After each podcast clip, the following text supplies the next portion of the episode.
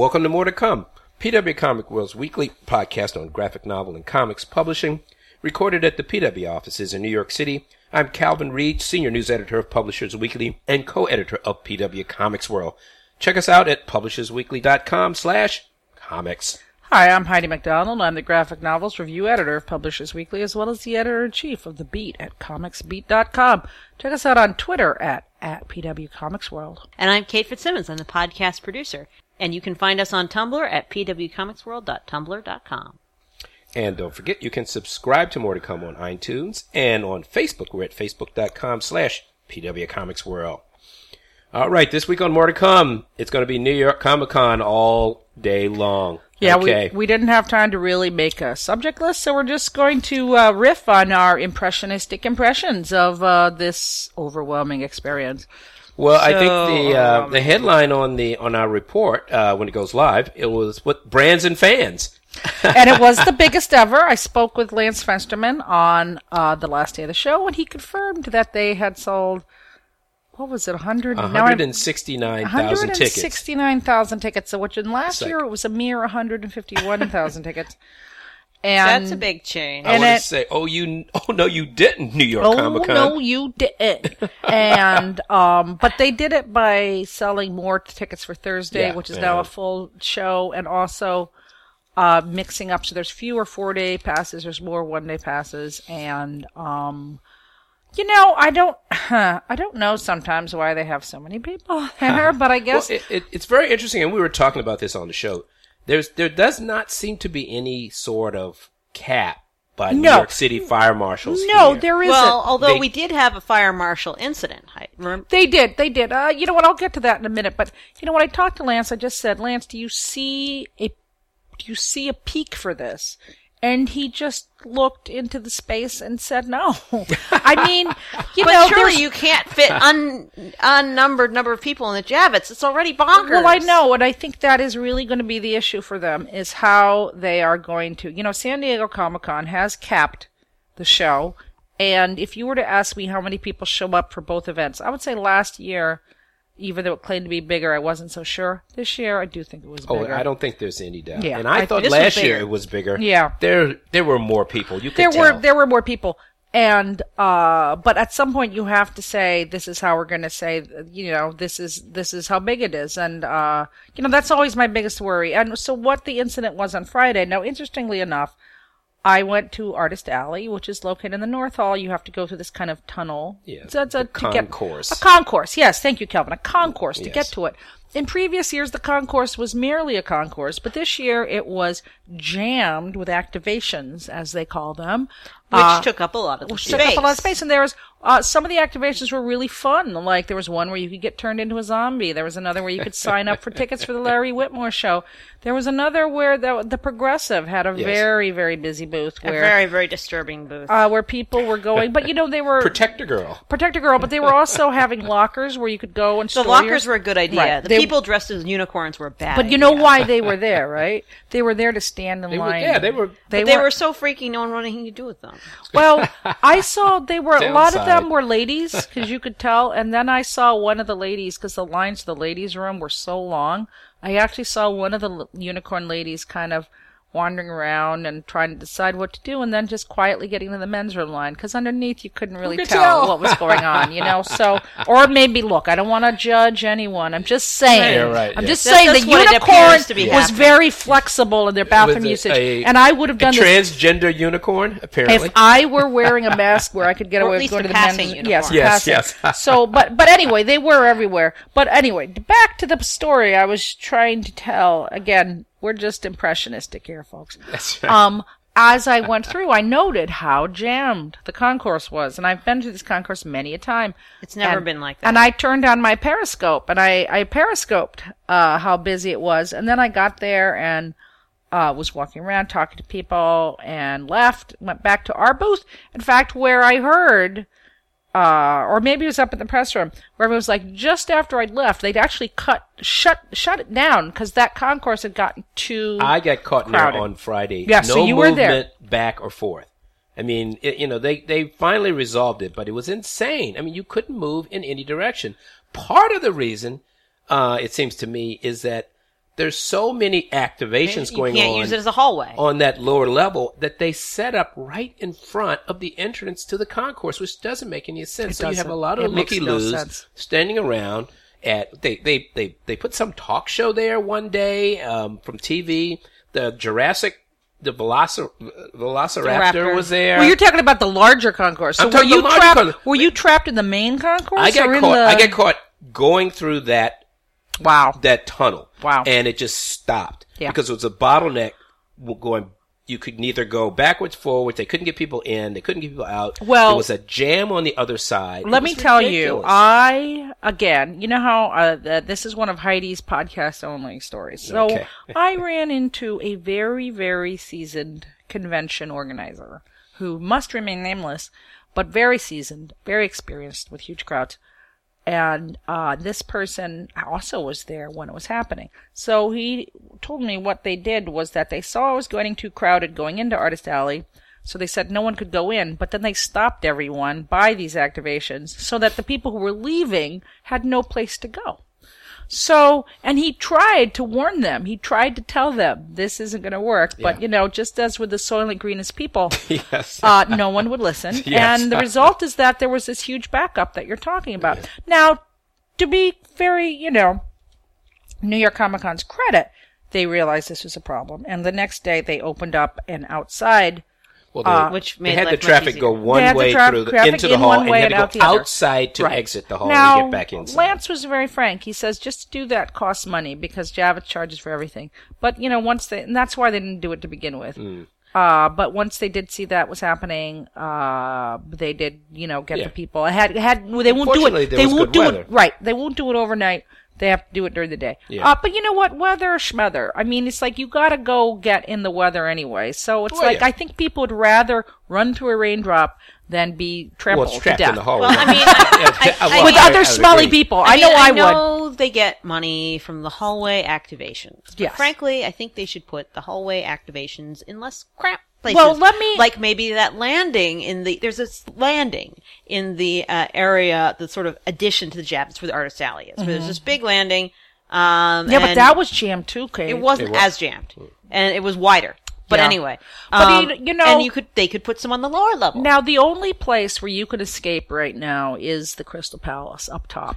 Oddly and- enough, yeah. Oddly enough, It's and completely vacant It's it's, it's it's it's it's a wonderful place. You can only get in if you have a VIP badge or a press badge, which we have. You know, what our exhibitors badges. If you have a special badge, you can get up there, and you know, thank God.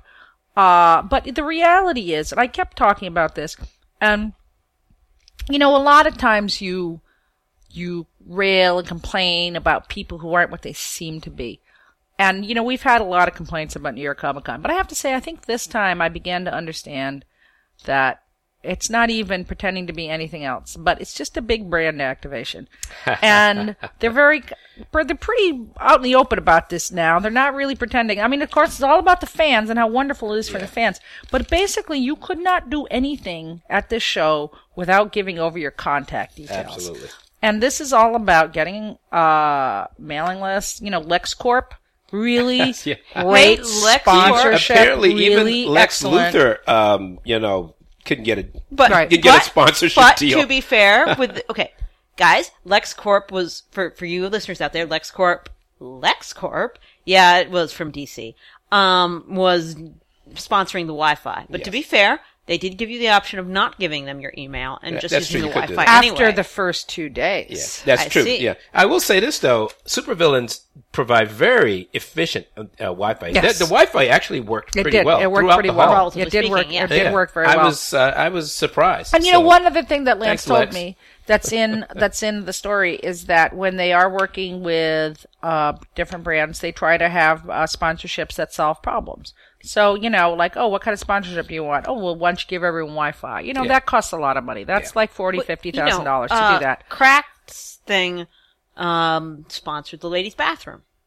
Oh, I never even went in. So yeah, they um, I'm a they little disturbed by that, No, but no, I held no, it the whole time. Curious they what they um they paid for a full time attendant there to be there and keep the place clean like nine like twenty four like eh, there's always someone in Yeah. the main floor ladies room keeping it clean wearing a little Crackle apron um and then they were handing out they had a little basket with like Crackle SuperMansion themed gum and Crackle SuperMansion themed mouthwash to make you less stinky on the floor. Nice, nice. So, That's excellent. That's you know, great. like uh, that was that was a sponsorship that and solved the problem. another one that was up in the press room, which was sponsored by, um, it was sponsored by non-dairy creamer, Star Oh, Wars themed non-dairy right. creamer. Star Wars and it was ex- Mate. it was great. Star Wars Coffee Mate, and you Yeah. know what? It was wonderful. It was Yeah. tasty, not good for you, but But every but every time you went up there to the press room, Yeah. there was fresh coffee.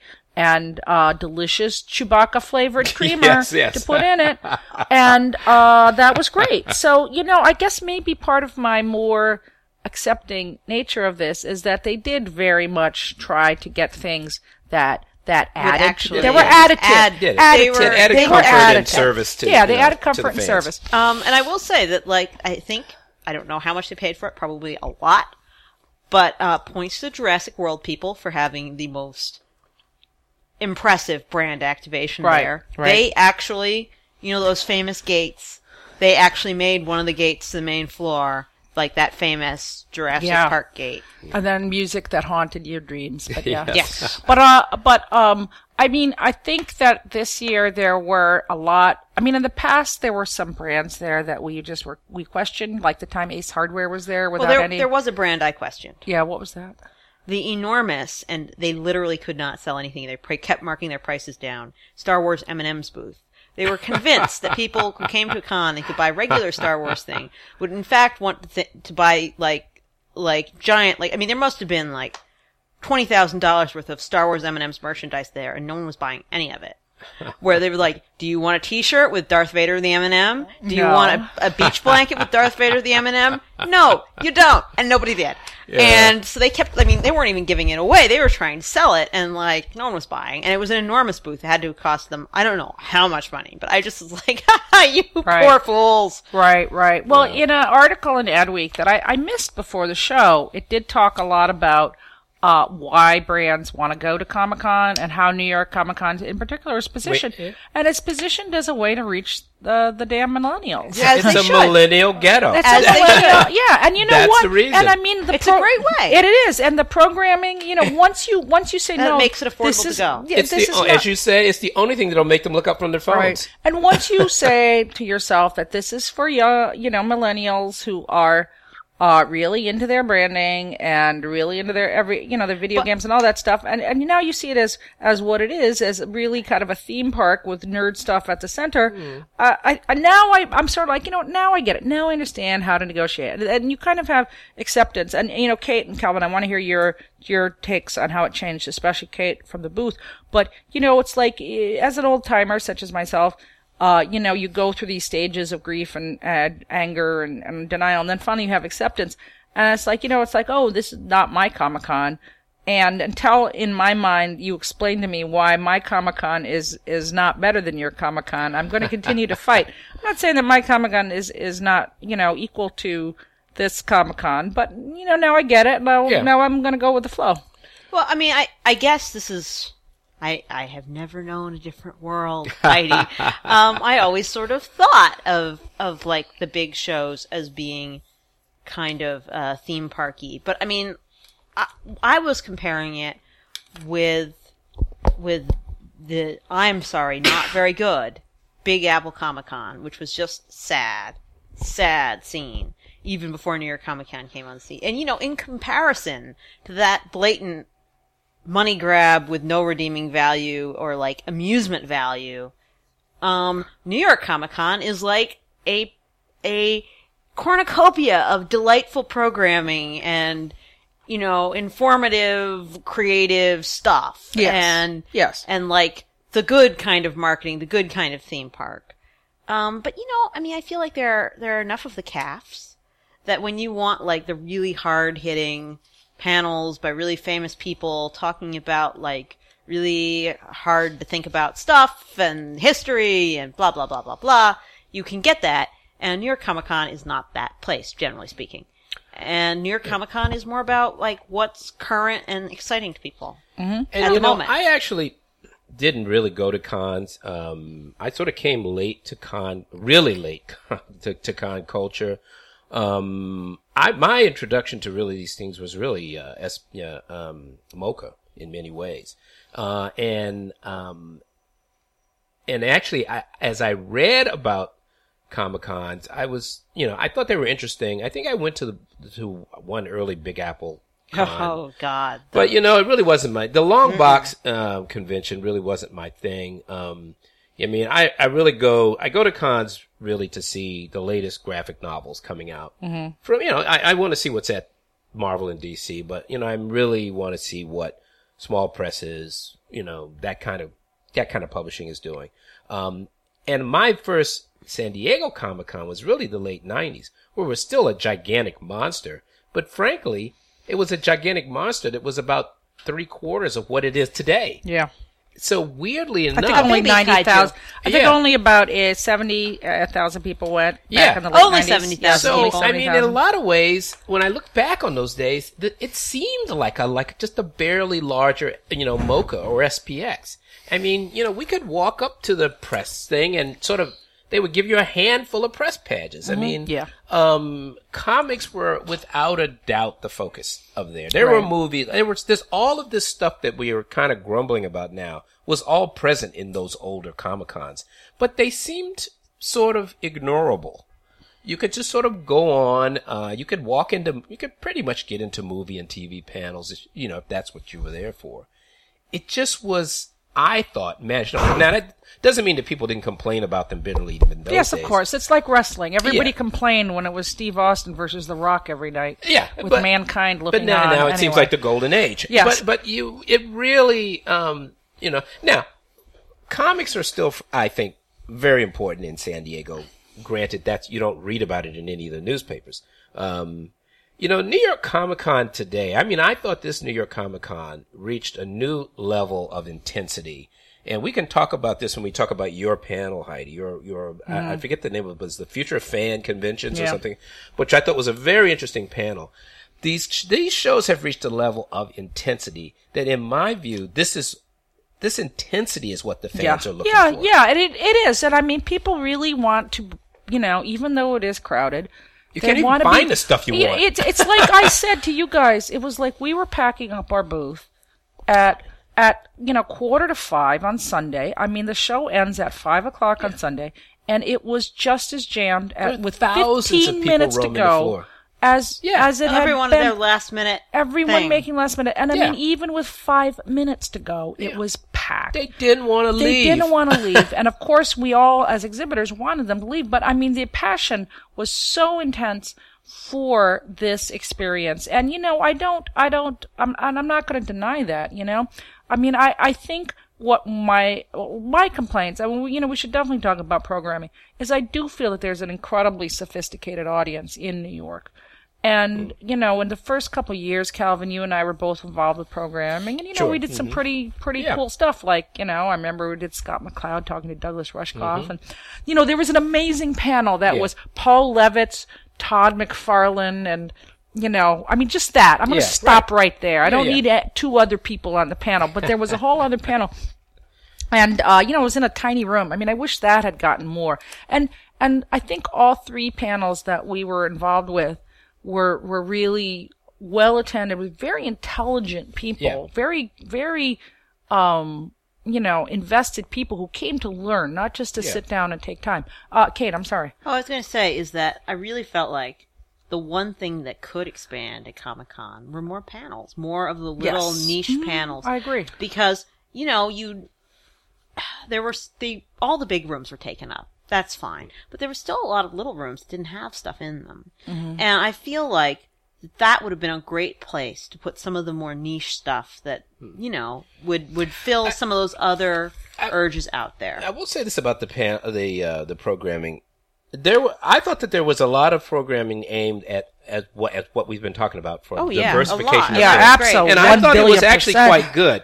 Um, good. and I also think that you know it was interesting deciding what to put, what room to put something in. I mean, when you put something in these small rooms, uh, for Sometimes my they part, overflow. They were completely overflowed. Although what they do in those smaller rooms, um, like for instance on the A line and the B line, is they sometimes they cut the rooms in half and they make one of them a line waiting room.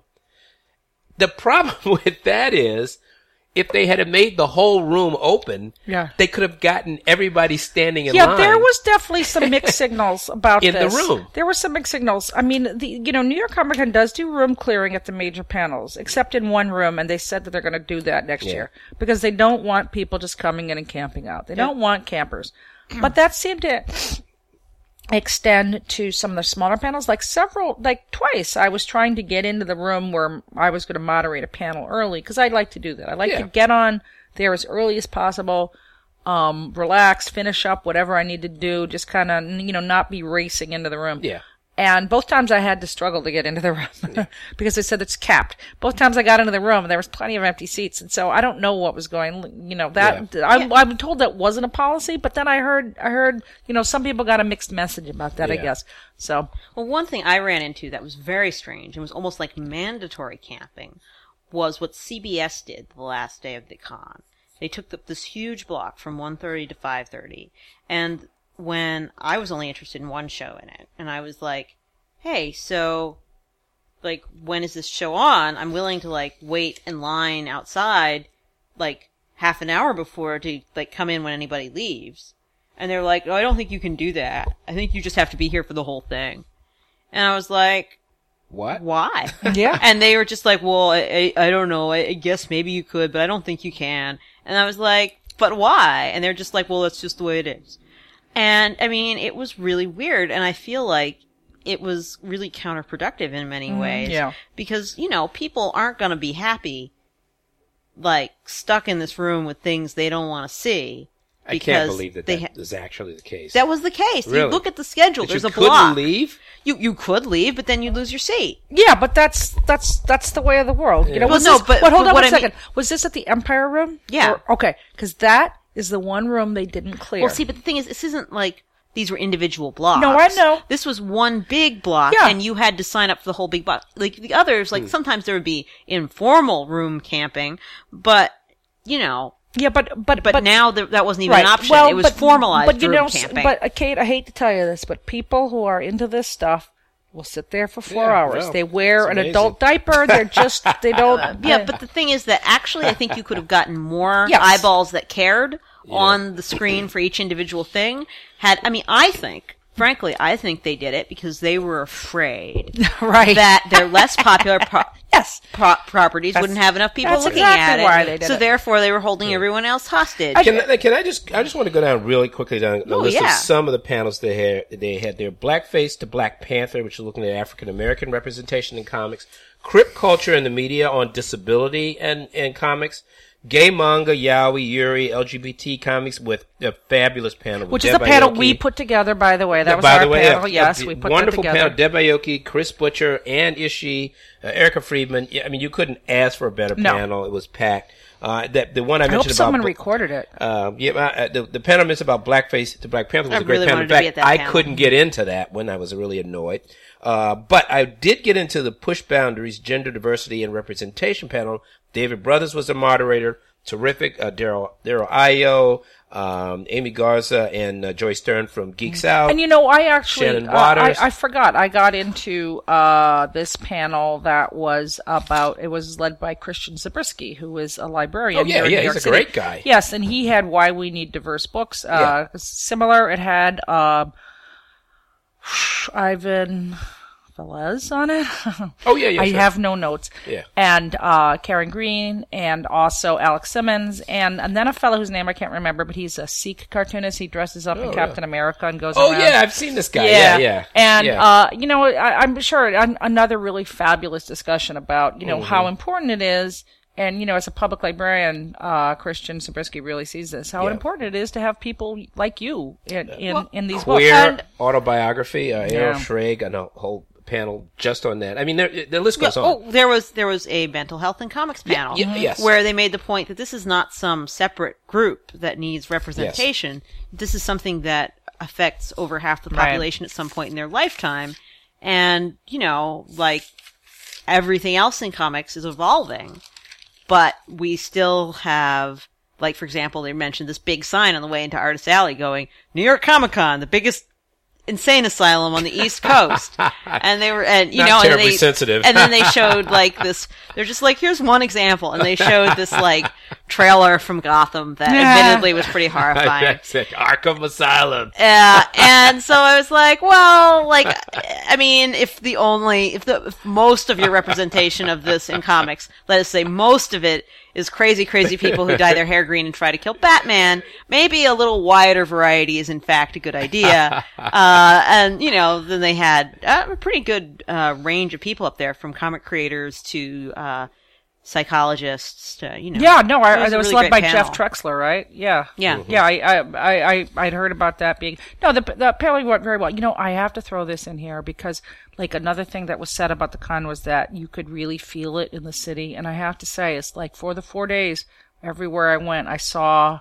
people. Well, I think the new subway The station subway, really yes. Help. encouraged people to climb on the trains. Yeah. Because there were a lot of costumes on, on the seven yeah, train, and you know, obviously. but you know, I was just going to tell this little story. It's like so. It was Tuesday when I finally got out of bed and was able to move around, and you know, I went out, was walking around, and and I was wa- and I saw this person uh, with like white face and green hair, and I'm like, like, is it no the Joker? Are they still that way? And as I got closer. I saw it was just an old lady who had like very pale skin and a little green cap on, and I was like, okay, Okay, you know what? still- Comic Con is behind us Okay, now. that's right. Yeah, Comic Con although- is done. I will say, speaking of the train, like one thing, speaking of things that are different with Comic Con this year, is the exit from Comic Con at the end of the day was so much better. Oh, like it my emptied out God. it emptied out so much faster. Like usually when the floor closed, it would be this massive flood from 11th Avenue on up. Every block, like wall to wall people, elbows and noses, crazy, crazy badness yeah. um, and that subway just drained off so much Yep. of that crowd so quickly. It was beautiful. And I mean, this was a test for the seven because obviously it's it been succeeded. Built. It succeeded, and Oh, I it's- mean, it's been built. It's a for- game changer for it- getting but there. it's a game changer for the West Side. It's Oh, a game absolutely. changer It for is. Manhattan. Absolutely. And I mean, looking forward, um, you know, the the real future of New York Comic Con is that they want to make it this wide ranging event that takes place on a lot of different venues. And I, you know, I compared it to CMJ. Yeah, you know, yes. like this Mhm. is Yeah. except you know I don't know how quite how you're going to do that with 169,000 people, but um, you What's know, CMJ? CMJ is the uh, College Music Journal Festival that it's actually on right now and nobody cares anymore. But back used to in be the, the day, biggest thing going, it was a very big thing Yeah. where it's like basically they have bands that come from all over the place. Uh, like they set, say Mm-hmm. there, it takes place at uh, 20 different venues. Like wherever there's a music club, CMJ will take place, and then different uh, promoters or different record labels set up shows at each event, and every night And you look. you have you a badge. Now, if it's like a really popular show, you they sell tickets to these events as well. Uh, so if it's a really popular show, you need to get there very early to get in to see a popular musician. But usually, if you get there within time, you can go see the band. And you know, back in the day, I'm sure some people still do this. Back when I was doing music journalism, it's like you'd get your schedule, you'd cop in cabs, and you'd just go from show to show to show, just seeing music all night, seeing your friends, and you know, parties, everything. Um, that's a very small event compared to New York Comic Con. Yeah. But it works. It's more like South by Southwest too, isn't that how that works? Uh, yeah. Uh, well, to some extent. I mean, it's, uh, South by Southwest is more essentially a more Comic Con like event in that it's it's, ho- it's headquartered in a big convention center. Okay. Um, but uh, there are n- hotels in close proximity where a lot of the programming and panels go on. So you do you do spread out a little bit throughout the city to go I, to some. Of I these will say that speak, uh, New York Comic Con's already started doing this a bit. One of their quote unquote panel rooms was actually a theater down the street. right, the Hammerstein, yes, and, Yeah. and Where Where apparently is the Hammerstein? it's anyway? right on Eighth and Thirty Fourth. It's Well, like it's- right, right, Yeah, yeah. it's very Well, that's pretty there. far away. And I it's mean, it's Eighth where- Avenue. so- yeah, but I mean, yeah. as the crow flies, Yeah. it's not that a far. yeah, but I mean, you have to really want to go to that panel. Yeah, but you know what? Compared to San Diego, I would say it's very like if you, I would say like a lot of San Diego events as the crow flies would be probably about the same. Official events? Yeah, Yeah. yeah, Yeah, there there are some things. I mean, it's you know you got to walk over from you know 11th Avenue to 8th. I mean, it's not Avenue. more really than far. it's not Yeah. more than half a mile. No, Oh, I that's mean- more than half a mile. Well, it's it's a long walk. I'm It- but looking the on thing my is, phone now. These are long, you I know, midtown Manhattan of- blocks. So Maybe. It's a long I mean- walk, but it's not a terrible. No, walk. it's not. But I, but know. but just to point out, the San Diego Convention Center is half a mile long. So if you're going from just from. Yeah. there to a hotel, you would have walked, you know, Fair that enough. similar So distance. there's there is still that walk to get there, but it, eh, it's not very far But from the. speaking of from the- expansion, um, New York Super Center. Week is sort of a very clever way of taking all that like stuff floating that's around kind of conventions, The beginning of the concept, really. right. stuff they have floating around like San Diego, but which is not connected to the convention, and doing it New York Comic Con, giving them an umbrella to come under, saying like, "Hey, do you want to be part of our officially branded whatever? Just you know, tell us about your event." And I mean, I went to one of their events. Yeah. I went to. I I did not get tickets fast enough for Thrilling Adventure Hour. Speaking of which, I could not book an interview with those guys on. I went Thursday morning to their booth, and I was like, I want to book an interview with you guys. And they're like, I was told, oh well, uh, you have to talk to our publicist. And the publicist was like, I was busy. I'm busy. You have to talk to the junior publicist. And I talked to the junior publicist, and they were like, oh, they're completely booked for interviews all weekend. We can't talk to you. Goodbye. Well, that's And I mean, but anyway, anyway, I couldn't get tickets to their show, and I got tickets to their. well, they're very their- popular. yeah, They, yeah. they they are, and I, I love them very much. Yes. Um, Um, we I, yes, we but- did get some interviews though. Actually, I should say Yeah, very quickly. I- uh, I got a chance to interview Geof Darrow. Did I interrupt you? What? you yeah, still going? I was just gonna say Sorry. that, that I Excuse me. did I did actually go to a New York Super Week event. It was their their improv show, and um, I mean, I was pretty dragging by that time of day because they opened it up like right after the floor closed, seven thirty, and I was like, Ugh. but I went. And the tickets were affordable. and It was very easy to buy your tickets through the Super Week website. It's very easy to find their Super Week schedule, which I mean points to them because otherwise, you know, without that centralized place, it would have been harder to find all these different events. And what other interviews did you get, by the way? I got a bunch of interviews. Um, okay. I got interview with Carla Speed McNeil. Right, I got an interview with Louise Simonson. Excellent. I got an interview with Chris Claremont. Actually, at Louise Simonson's, How long is that one? uh, two or three minutes. Oh wow! How on earth did you do that? I'll tell you how I did it. There it was. And Louise These are our podcast interviews, ladies and gentlemen. Yes. Where you can get them, you can go to publishersweekly.com slash comics Yes. and hear them all. Go on. Um, basically, I was talking to Louise Simonson. I had a wonderful interview with her, and she said, "You need to talk to Chris. you need to talk to Chris." And then I was like, "Okay," but she was busy talking to other people, and then I was sort of drifting vaguely in his direction, and then she sort of steamed over and was like, "Chris, look, talk to this person." And Chris Claremont, well, frankly, his booth was kind of deserted. So he was he was happy to talk to somebody, I think. yes, Chris is always I'm sure happy he's to able talk to to talk to. somebody. Uh, well, and Love on that guy, note, X-Men. if I may say so, I did get a few interviews, also available on our podcast. Uh, the fabulous Geof Darrow uh, for the wackiest interview certainly I've ever had with anyone. Um, J.D. Morvan, um, who was on your panel, on Heidi's Mm-hmm. panel on French graphic novels, who uh, has a uh, the writer on a really incredible book called Omaha Beach um, on D-Day, and it's really it's really a homage to the uh, Magnum photographer Robert Capa. A beautiful comic about really the only photographer who actually got out on the beach during D-Day and made it back in one piece. Uh, and, and Although he says there's a lot of uh, lot of misconceptions. there's very a lot of misconceptions about whether he was on the first or last. Apparently, I mean, Capa was a bit of a fabulous. Uh, he constantly little Brian Williams he was- he was action going on there. Mercurial uh, in terms of changing his identity. Um, uh, though no one will deny this, he was incredibly there. courageous. Uh, war correspondent who put himself in great physical danger to come back with some of the great photographs of the 20th century. Only about nine photographs uh, remain of of uh, more than the hundred he supposedly took on the beach at at um, at, at Normandy uh, because of a weird processing error that happened when he sent the, the pictures back. Uh, they were supposed to be posted in Life magazine, but they are the pictures. They know they they were absolutely taken on D-Day, and um, the book is is incredible because it's it's a really a photographic tribute. Part of it is a beautiful comic strip, and the other part of it is really a photo book and a tribute and um, to both um, to Capa uh, and to photography of the period. right. And I, just very quickly, also talk with John Leguizamo, um, who had his graphic memoir, um, da, da, da, da, da, Ghetto Klown there. There's apparently some controversy around the book and the artist that do it. Christa Cassano, uh, sort of did part of the book and Shamus Beyale kind of seemed to take it over. Uh, that said, I think it's a pretty effective book. Uh, and I also interviewed Jordan Plosky, a CEO of Comic Blitz, a new uh, comic book subscription service. And Heidi uh, did an interview that was sort of right before the Comic Con, Yes, but yes. Comic Con theme. Yes, I talked to Greg Topalian, the, the founder of New York Yes. Comic Con, who's moved on to his own event company, Left Field Media. So that was kind of nice to circle back with Greg and talk about olden days. But uh, yeah, I didn't, I didn't, I didn't, um, I didn't do any interviews. I was, I tried to do one. I tried to do one with Stephen Murphy and Michael Zulli, the uh, uh, creators yes, of the- Puma Blues. Yeah. Now this book uh, came out back in the day uh, from it's a very complicated publishing history. I'm not even going to go. I'm just say it came out back in the day.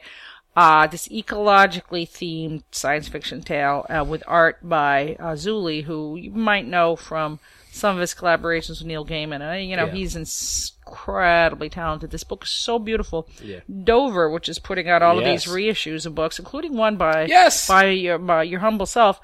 Uh, yours truly, uh, you know, it's just put it out. It's gorgeous. It's like this hardcover. It weighs a ton, beautiful paper, Yes. and, and they did a whole new, um, a whole new, uh, ending for it. So I was supposed to interview them, and it became this like comedy of, I was outside, they were inside. I was ending up talking to Stephen through a chain link fence, and we both agreed that we should postpone this to a future date when we were less stressed out. So, uh, and after I've had a chance to read the new, the new ending.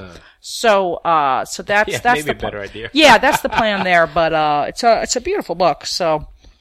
But And a really beautiful edition from Dover, so. But I, you know, I did want to say, I think that, um, uh, I, I was busy with the panels. I had like a panel each day, and uh, it's just you know, even though it's one panel, and you know, some people Takes do a lot of energy. It takes a lot of energy, especially when you don't prepare ahead of time, as I don't. So you have to prepare the night before or the morning of, and uh, I'll forget it otherwise. That's why I do it Yeah, right that's- I- before, I- and I, I- it's all fresh in my mind. I tend to be close Yeah. to date, but So not uh, that close. I had an interesting uh, one that was about Andre the Giant and uh, talked about the new uh, biography, graphic novel biography, authorized graphic novel biography of him uh, coming out from Lion Forge. Beautiful art on this by this French artist, really gorgeous. This or actually, the- he's Italian. This is the second. The second recent- one, Box yeah. Brown did the first one, and this A is well-received one, uh, Very well received. You know, the guy had a very interesting Yeah, life, boy, yeah, so sure. Mm-hmm. it's definitely worthy of 2 different interpretations. And uh, his daughter, Andre's daughter, Robin, uh, was on the panel, so that was kind of cool. And uh, the very well attended, no surprise there. And then, um, like I said, I wish I'd been. able I hope to listen to a a, uh, a recording of the LGBTQ manga panel because I'd that, love to hear because it, that too. was my dream team. I I I, managed know, I that was like, this sounds And very this was- familiar. this was like my dream team of people to talk about this subject. Well, so I definitely they were want to, and good. they were all great. Uh, apparently, uh, then like the um, future Comic Cons panel with Rob Salkowitz and That was a really terrific panel. Jim Demonakos Yes. Uh, of Reed and uh, the gentleman whose name I can't remember, Brent, Uh, Brent Friedman. who was talking about activations and Yes, and, and- um, and actually related- sensors and beacons. Related to a story that I did Yeah. for PW, uh, uh, he he's got a game called uh, Battlecasters. This was linked to another Right. to a to a um, a YA book, but it's a very interesting way to get young people to, to read by creating a game really based on the content of this fantasy series. So speaking of, of multimedia things, my last interview was with Morgan Rosenblum, uh, the writer and creator of this graphic novel, which is apparently um, a diamond indie bestseller, uh, Treadwater. And uh, Chad Coleman, the actor from Walking Dead, who became one of the producers of it as a multimedia property Yeah, because 'cause he he's read it dead and he now on the wanted. show, uh, he's dead on the show. He's dead on the show, and so he wanted to. Uh, he read the comic and was like, "I want to play that character," and so therefore, I will help you promote, produce this as a multimedia property. Um, and it was just like they like clearly like this guy was like this was his first book. This is his 1st book in comics, but like he clearly was thinking. And I'm, it sounds like it's people love it as a book, but like he was immediately thinking like. How many thing different media strategies and types of media can I get this book into? I mean, he was like, we have a video game that is in beta here, which you can look at. You know, we have like an interactive video series on the website. I mean, like, he had everything, motion comic.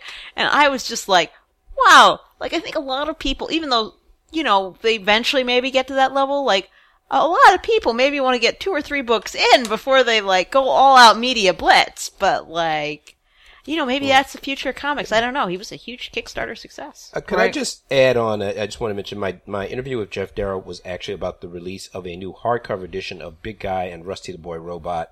Uh, this book that he originally did in the 90s with uh, Frank Miller. It's a usual Geof Darrow, uh, gorgeous, gorgeous artwork, incredible color by Dave Stewart, and just insane detail illustration. It's it's obviously a tongue-in-cheek kind of uh, take on monsters destroying Tokyo, but this this new edition is a drop dead gorgeous. Yeah, yeah, and I mean he's From Dark he's- Horse. He's amazing. Um, well, you know, speaking of Geof Darrow, uh, just to segue a little bit, uh, talking about actual comics news at the show.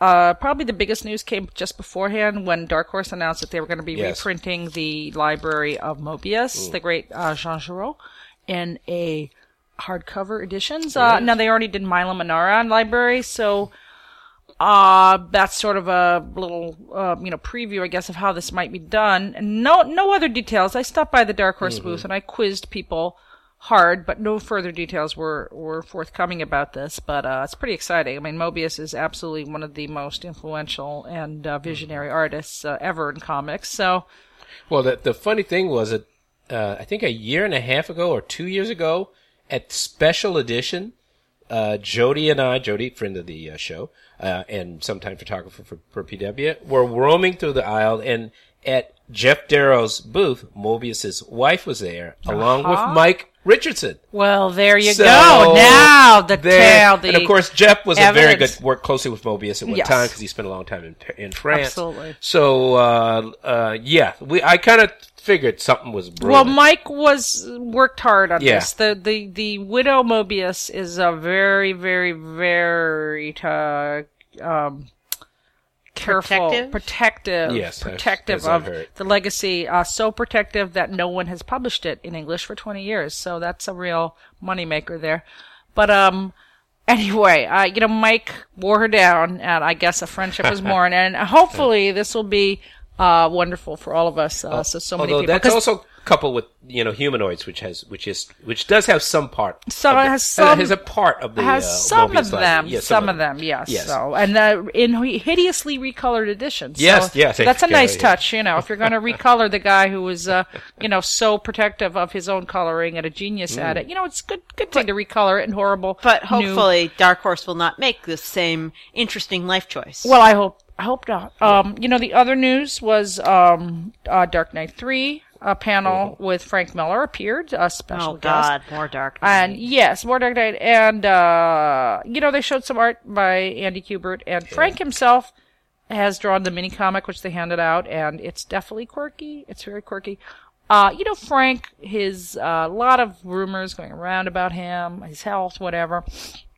And he certainly looks like he's been through some kind of major illness. There's just no way around it. However, I will say I was at a press conference with him and he was very alert and you know, I mean the guy looks like he's been to hell and back, but um, you know, he's might be he's, getting Though better. he's He's been enjoying- looking like that for about the he's last he, five he years. has, but he's enjoying life. Let me put Yeah, it that well, way. that's He's, good. we were talking a little bit, a little chit chat, and good. and uh, Brian Azzarello goes and and you know they hash out the Dark Knight three stories, but uh, Brian, uh, both Brian and Klaus Janson were saying that Frank uh, just draws constantly, and um, so you know this this comic is he he drew it. He definitely drew it, and when you look at it, you will see that he drew it. And so you know what, it's definitely different. Um, but I think it's very valid, and I'm Yeah. just happy to see him creating Yeah, and, and, and enjoying himself. Absolutely. Let's talk a little bit more on some of the things that were announced because there's also the, the manga that was. Yes. manga was announced. Uh, there were some manga announcement. I mean, principally around uh, Masashi uh, Kishimoto, the Naruto creator. A very big deal.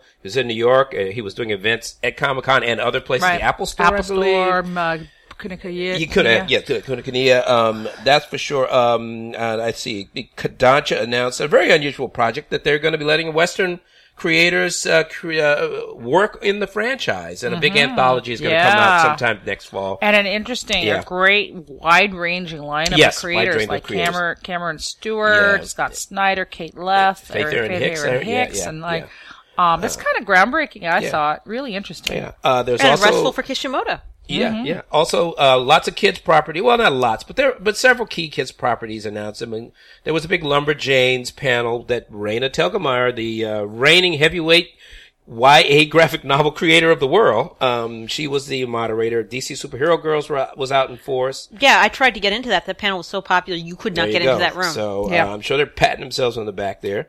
Um, let's see. There were the Archie, of course, um, has released. It's about three issues now of the new reboot. Mm-hmm. Uh, the Jughead book is about to come out. So there's, you know, there there were there was some announcements for new. Yeah. I, IDW announced uh, something been rumored, but they're actually going to do ROM Space Knight comics again. So Oh, for you wow. timers, that's There a little go. bit cool. All right, so, uh, so there you go. I think. Oh, Yokai. That Yokai Watch, this new Japanese import is going to also going to come out. It's a cross-platform. You know, everybody in the brother world is going to be making. You know, we talked this. about uh, at the white paper. I mean, we haven't even Oh yeah. touched on it. I guess a lot did happen. Um, you know, uh, Milton Griep did his white paper. There's an article on it. So, um, that, uh, we wrote and it's up on the PW website so you can see where he had the figures. And basically figures are up. You know, September's a little soft, but no big worries. I think it's just, as he put it, a soft patch. But he did note that manga sales are modest growth. And I, I think you really did see kind of a manga resurgence. I mean, Yeah. certainly Kishimoto being Oh, uh, there absolutely, makes yeah. it huge. I mean, Yeah. Mm-hmm. he was by far the biggest comics guest there and one of the hugest guests of all.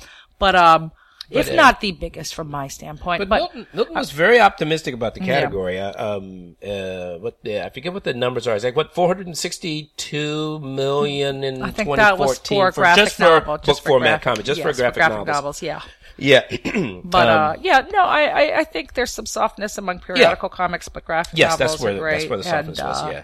you know, it just was announced this morning that uh, Nimona had made the long list. Oh yes, for yes, yes, novels. yes. She made the fi- no, not the long list, the finalist. The finalist. Yeah, she Yeah, was already she on the long on list. She was on the short list. The finalist. final. She was among among the five finalists. Yeah. a huge achievement. and the youngest ever. Yeah, 23 the, finalist. years old. the and short her- list for what? for the, The- National, for the National Book Award. Awards. Okay. Finalist. Yes. Finalist. a finalist because they th- what they do now they they release a, a list with 15 titles on Mm-hmm. it first and then they release a shorter list that, that are the finalists so she'll be uh, obviously at the national book awards in a very nice dress and, no doubt Yeah, and um, but that's just pretty huge for her. Oh, and and- uh, and for the category of and it's, YA which the category novels. seems to regularly be yes. getting yes. a nomination and uh, we got a winner last year Yeah. too so Yeah, um, that's right. very interesting very interesting yeah. Um, Kate, Kate? uh, uh, you were you were going to say that there's uh, you know, just getting back to the changes of the show or the logistics of it. Now you were manning the booth, I was or manning personing and the booth, running the booth. and uh, yeah, how did yeah. that go? that's Well, the PW booth ladies I and have to say that um, when we started the right before we started this recording, Heidi told me, "Oh, I had con crud," and I said, "Oh, I had booth exhaustion," um, because there's no way around it. Like the, it's not even so much that the work is hard; it's that the show floor is so packed, even at the back, even at like a relatively obscure booth like us, that even 15 minutes before closing. Even 15 more like but uh, all the time all Yes, the time. yes. you're in like a sea of unending people as far as the eye can see and it's it's weirdly psychologically exhausting by day 4 like you're just like I don't want to see another human being cats cats are okay no more humans um and you know it takes you a little while to fully recover from it um it was kind of crazy uh the booth went well I think but our our lucky winner actually got in touch with us this year. oh Okay, all plus there. Um, but you know, the floor looked different. It did look different. I would say that um, some people seem to have learned from their mistakes. I saw less costumes with giant wings or things that would run into people out on the floor. Now, on in the there's like a little concourse, um, like down from the sidewalk, like kind of going under the Javits, I guess, so that cars can drive through that um there there was a lot of photo ops and people broke out their enormous wings broke out their like lower half of the centaur all those things. But you didn't see that on the floor. I think people have learned better. For which i was intensely grateful. Yeah, there was definitely as I, I I tweeted this, but as I walked outside in this whole like I don't know, parking lot of of fantasy, uh, overheard somebody say this is like a rave but without the drugs. Yes. I mean, there was a party atmosphere out there. yeah yeah well i mean I, I think having that outside courtyard be i mean they had food trucks there that was a smart that was move a Great. smart move They although had- the lines were unbelievable Yeah. Oh, yeah. I but, don't even know why people would stand in a line like that. well, they can talk to their friends while they wait. It was I don't know. incredible. Whatever. Yeah, wait Uh, con, line con. And uh, then you know there were yeah people in the larger costume things, but like fewer enormous wings trying to cross the cross the floor. Great. Fewer people stopping in the middle to have their picture taken, although that still went on, but not as many. I didn't notice Um, that diminished at all. Um, but what there really was fewer of was all those dealers selling discount graphic novels, discount manga. Like you didn't see it. You long saw box culture. I Long yeah, box the long box culture. now. I mean, yeah, you, you right. now the publishers they were selling more books than ever. Oh, absolutely. um, the artists, the writers from their tables in Artist Alley, books were flying off the tables. We couldn't keep them in stock. But, like the, all the guys who had like 40 million copies of Thunderbolts and were trying to sell them off at like a low, low price, there were just fewer. Like I couldn't find a single discount uh, manga dealer here except for one place that was selling them for like 20% off and I was like, not worth carrying for the con. Um, so it was it was just different. Um, and I would say that I don't know. I think you saw fewer of the really really old school fans who typically were the ones who would grumble. In my day, we didn't have video games. Yeah, I hate video games. But Why to- are they at, at But New York to your Comic point, Con? they, they, uh, everybody I talked to seemed to be doing pretty good sales. Right. Certainly, the big publishers did. yeah. Yeah, I I didn't hear anybody at first, bitching, second, uh, they, you know, about they, some, uh, they sales. sold out of a number. no, of books yeah. I mean, I think it was a And and I want to throw as did Abrams. and I want to throw in there that the Artist Alley at New York Comic Con oh, it was packed. is the It's enormous. finest. But it's not want- only enormous, but the quality, Quality is is- You want is just consistent. creators there. There's your They're- just yes, comics. yes, and then they're not all even established creators. There are a lot of Oh, people yeah. you've never heard of, Yeah, but, but- they're all very talented. it's all very high but quality. I, I, I would actually say that the people that you've never heard of are are like like I've never seen a con, uh, and actually one of the creators was moaning a little bit, but this is a person who doesn't promote themselves very well, so. Um, but it was like it, it, it's not like at most artist alleys. There will be people who self-publish their little comics and stuff. Yeah, but uh, this is like you know the guy who draws Green Lantern was sitting next to the guy who draws Spider Woman. Yeah, yeah. Was sitting Oh, next yeah, to the I mean, woman who draws huge- who draws huge names were Lumberjanes. Who was Yeah, sitting yeah. next to Eduardo Risso, who was sitting next to Cliff Chiang. I mean, it was just like it, it was amazing. And Oh yeah, Yeah. that's You where I had to- interviewed Geof Darrow at his table in yeah, Artist I mean Alley. that's why I went to Artist Alley. Yeah. I went there because this is one of the things that you really can do at New York Comic Con. Philip A. Smith was there. Is He's that- got a hot new that this ghostwriter is, is that thing he's there's doing is hot now. very easy access to a wide variety Yeah. of top-notch creators, absolutely.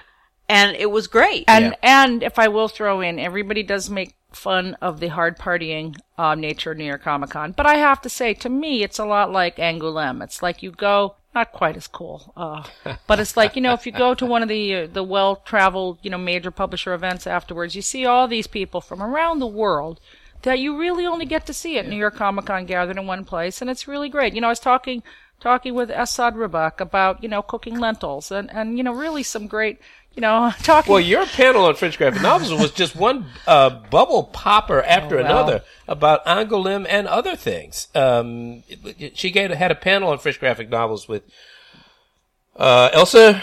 Elsa Charot- Charot- Chartier, Chartier. Um, uh, Penelope Bagieu. Bagieu and J.D. Morvan, and certainly the the two women were like not too crazy about French comics No. culture, and were couldn't be happier to be in America. Yeah, exactly. So Uh, wow. And and they they made the point it's easier to make a living doing comics in America, according to them, than in France. well, I heard the mecca some of, of the comics, French which they publish- also publishers because at. apparently all the uh, French publishers were at this panel, and uh, you know I'm sure they had some issues with the content did. of the panel, and they were telling Well, me they didn't noogies. necessarily agree They with it. did. But you know, I think you- Calvin, you did a great, great panel at Comic Con in San Diego with the French publishers. Yes, yes. and and there's been a lot Yes. of, and so this was kind of the last in our series of French, and so we got And- some very quirky and your creators. comics was a part of kind Yes. of the whole Yes. aura around this recent. They, you know, it's launching in November. This is an initiative